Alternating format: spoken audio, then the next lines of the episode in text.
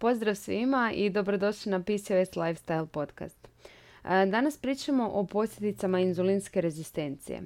E, inzulinska rezistencija se javlja kod oko 70% žena sa sindromom policističnih jajnika i u principu zato ja na svom kanalu pričam i o njoj. Jako je važno kontrolirati inzulinsku rezistenciju jer ona pogoršava simptome sindroma policističnih jajnika, ali i uzrokuje brojne druge probleme o kojima ćemo danas pričati. Kratko ćemo samo ponoviti što je inzulinska rezistencija. Dakle, kada mi unesemo hranu bogatu ugljikohidratima, oni se u našem probavnom sustavu razgrade do glukoze. Glukoza ili šećer je u principu ista stvar, e, čisto da znate da vas ne zbunjuje. E, dakle, glukoza će prijeći iz crijeva u krv, međutim njoj tamo nije mjesto, njoj je glavni cilj ući u, u stanicu gdje će iz nje nastati energija. Ona sama ne može ući u stanicu i tu zapravo dolazimo do uloge inzulina. Inzulin je hormon kojeg luči gušterača kada osjeti da glukoza ima u krvi. On tada odlazi do stanice i ponaša se kao ključ koji sjeda u ključanicu, koja je zapravo receptor, i na taj način otvara vrata glukozi da ona može ući u stanicu. Kod inzulinske rezistencije se dešava to da zapravo inzulin ne može prepoznati tu ključanicu ili receptor, dakle to je ajmo reći ista stvar, samo što je kao nekakva usporedba. E, te kažemo da se zapravo tu javlja otpornost ili rezistencija na inzulin. Samim time glukoza se počinje nakupljati u krvi, a gušterača dobiva signal da luči još inzulina jer je gušterači signal kada treba lučiti inzulin je kada glukoza ima puno u krvi. To zapravo znači da kod osoba sa inzulinskom rezistencijom je potrebna puno veća količina inzulina nego kod osobe koja nema inzulinsku rezistenciju da bi ista količina glukoze ušla u stanicu. E sad, ono što se zapravo u konačnici može dogoditi je da takvo konstantno lučenje jako velike količine inzulina iscrpi gušteraču i tada nastaje dijabetes. I tako smo zapravo došli do prve posljedice nekontrolirane inzulinske rezistencije. Postoji jedna brojka koja je zapravo dosta čak i zastrašujuća, a to je da 50% žena sa sindromom policističnih jajnika će do svoje 40. godine razviti preddiabetes ili diabetes. Kažem da je zastrašujuća iz razloga što je e, to zapravo prilično velika brojka, a vi kada znate da imate inzulinsku rezistenciju, vi automatski znate da ste zapravo predisponirani za to da ćete potencijalno razviti e, diabetes ili preddiabetes. I samim time vi možete odmah početi djelovati tako da to odgodite ili spriječite. Kako? Promjenom navika, znači promjenom prehrane, većim kretanjem, boljim e, kvalitetnim snom, boljom kontrolom stresa i tako dalje. Ono što se zna danas je da od onog trena kada osoba dobije dijagnozu dijabetesa, da je ta osoba zapravo unazad 8 do 12 godina imala problema sa šećerom u krvi. Zato kažem, ako već sada znaš da imaš inzulinsku rezistenciju, počni raditi promjene u prehrani koja je izuzetno važna kako bi se spriječilo napredovanje inzulinske rezistencije u ove dvije bolesti. Čisto da objasnim koja je razlika, znači predijabetes je stanje u kojem razine glukoze i HbA1c su više od normalnih, ali još ne prelaze granicu da bi bio određen dijabetes. Sve ranija pojava dijabetesa kao i sve veći problemi koje nam radi inzulinska rezistencija su zapravo sve posljedice današnje prehrane i načina života. A to su sve stvari koje možemo početi mijenjati već danas.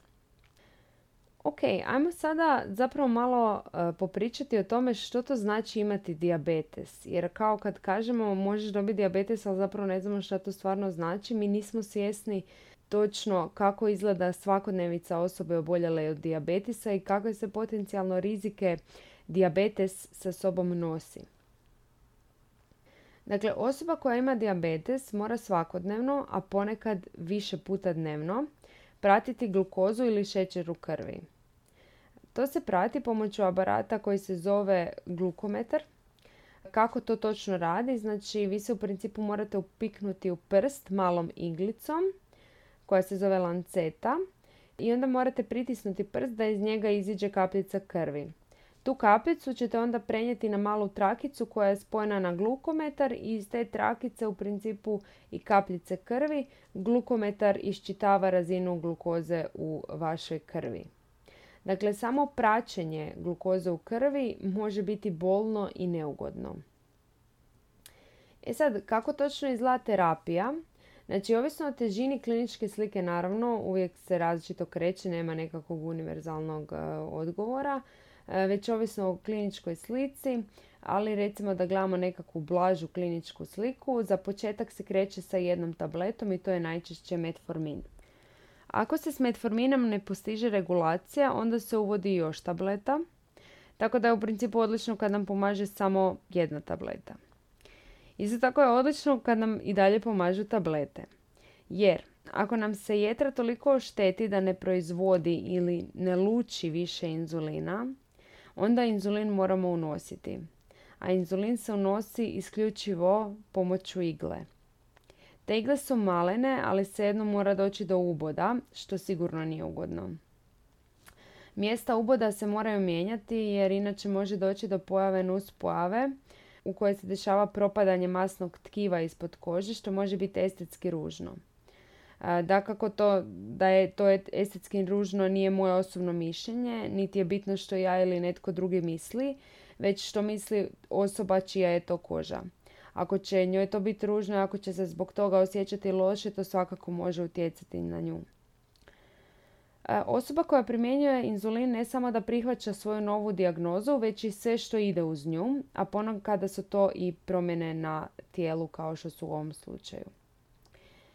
Osim što primjena inzulina može biti bolna, može biti i neugodna, jer e, ponekad ovisi znači koliko puta dnevno si morate davati inzulin, ali nekad ga u principu nećete moći, da tako kažem, tempirati pa ćete ga morati ubrizgati recimo na rođendan od prijatelja ili za vrijeme obiteljskog ručka. To naravno zahtijeva i organizaciju nošenja sve potrebne opreme i recimo skrivanja ako je to nužno, ako društvo nije naviklo e, na igle ili to ne mogu gledati iz bilo kojeg razloga. Ako šećerna bolest ili dijabetes nije dobro kontroliran, može doći do brojnih komplikacija koje uključuju probleme s vidom, e, probleme s bubrezima, oštećenja živaca noge i kardiovaskularne bolesti kao što su srčani i moždani udar. Dakle, izuzetno je važno ako vam već se dijagnosticira dijabetes da e, ne pijete samo lijekove, već i da promijenite e, prehranu. Druga posljedica nekontrolirane inzulinske rezistencije je neplodnost. Kao što sam već bila pričala, ne zna se točno uzrokuje li inzulinska rezistencija sindrom policističnih jajnika ili sindrom policističnih jajnika uzrokuje inzulinsku rezistenciju, ali definitivno postoji nekakva povezanost između ova dva stanja. Dakle, ne zna se točno što je bilo prije, da li kokoš ili jaje. Ali zapravo ova priča je jako logična jer su u principu naš cijeli hormonski sustav e, međusobno povezan.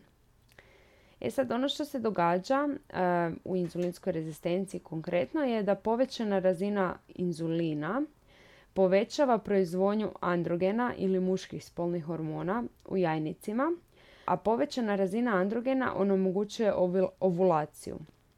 Da bi došlo do oplodnje, nužno je da dođe do ovulacije i zato nam je ovulacija zapravo toliko važna.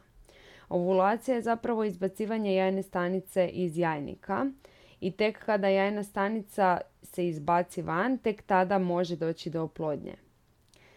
U nekim studijama je pokazano da inzulinska rezistencija utječe i na kvalitetu jajašca, tako da nastaju manja jajašca, što u konačnici može dovesti do manjih e, fetusa i do urođenih mana, a samim time i spontanog prekida trudnoće. Kako se točno dolazi do dijagnoze e, neplodnosti? Dakle, definicija neplodnosti je da ako nakon 12 mjeseci nezaštićenog seksa u pokušaju ostvarivanja trudnoće se trudnoća ne ostvari, tada je to definirano kao neplodnost. Tada bi se par trebao javiti svom liječniku da ih šalje dalje na e, pretrage. Ako je s muškarcem sve u redu, onda se dalje gleda e, žena. Inače, e, žene su u principu plodne do svoje 35. godine. Nakon 35. godine im se plodnost smanjuje. A muškarcima se plodnost smanjuje tek nakon 45. i to je zbog razlike u sazrijevanju spolnih stanica. Dakle, naš biološki sat kuca i toga se treba biti svjestan. Ako primijetite da unutar godinu dana trudnoća nije bila ostvarena, e, odite odmah poduzimati neke konkretne korake. Baš zato što taj biološki sat kuca. Kako se neplodnost rješava? E, dakle, znanstveno dokazano da ako postoji višak kilaže, smanjenje te kilaže za 5 do 10% zaista može povećati plodnost. Tako da onaj savjet koji se vrlo često dobiva od strane liječnika, e, smršavi odi na dijetu, djeluje bezobrazno i površno, ali se zapravo u praksi pokazao korisnim. Naravno, u nekim slučajevima to i dalje neće biti dovoljno, e, te ukoliko se sa nekakvim prirodnim metodama, dakle mršavljenjem, promjenom prehrane, E, ne uspije postići e, trudnoća, tada se ide na neke od metoda umjetne oplodnje. Nadam se da te s ovim informacijama nisam zastrašila jer to u principu nije bio moj cilj. Moj cilj je da budeš svjesna toga e, što nekontrolirana inzulinska rezistencija može donijeti. Ako znaš da imaš inzulinsku rezistenciju, ti si zapravo u prednosti jer ti možeš već danas početi raditi na tome da odgodiš ili preveniraš njezino napredovanje. Promjena životnih navika je ključ u prevenciji bilo koje bolesti. Zato biraj mediteranski tip prehrane, smanji šećer, smanji prerađenu hranu, bijele ugljikohidrate, dakle bijelu tjesteninu, bijelu rižu, bijelo brašno i tako dalje. To zamijeni sa smeđim, E, neka ti uvijek pola tanjura bude povrće šarenih boja, a osim na prehranu pripazi i na dovoljnu količinu kretanja, dovoljnu e, količinu kvalitetnog sna i nauči upravljati stresom. Dakle, čarobna formula je tu, a na tebi je da odradiš magiju. Eto, čujemo se u sljedećem podcastu.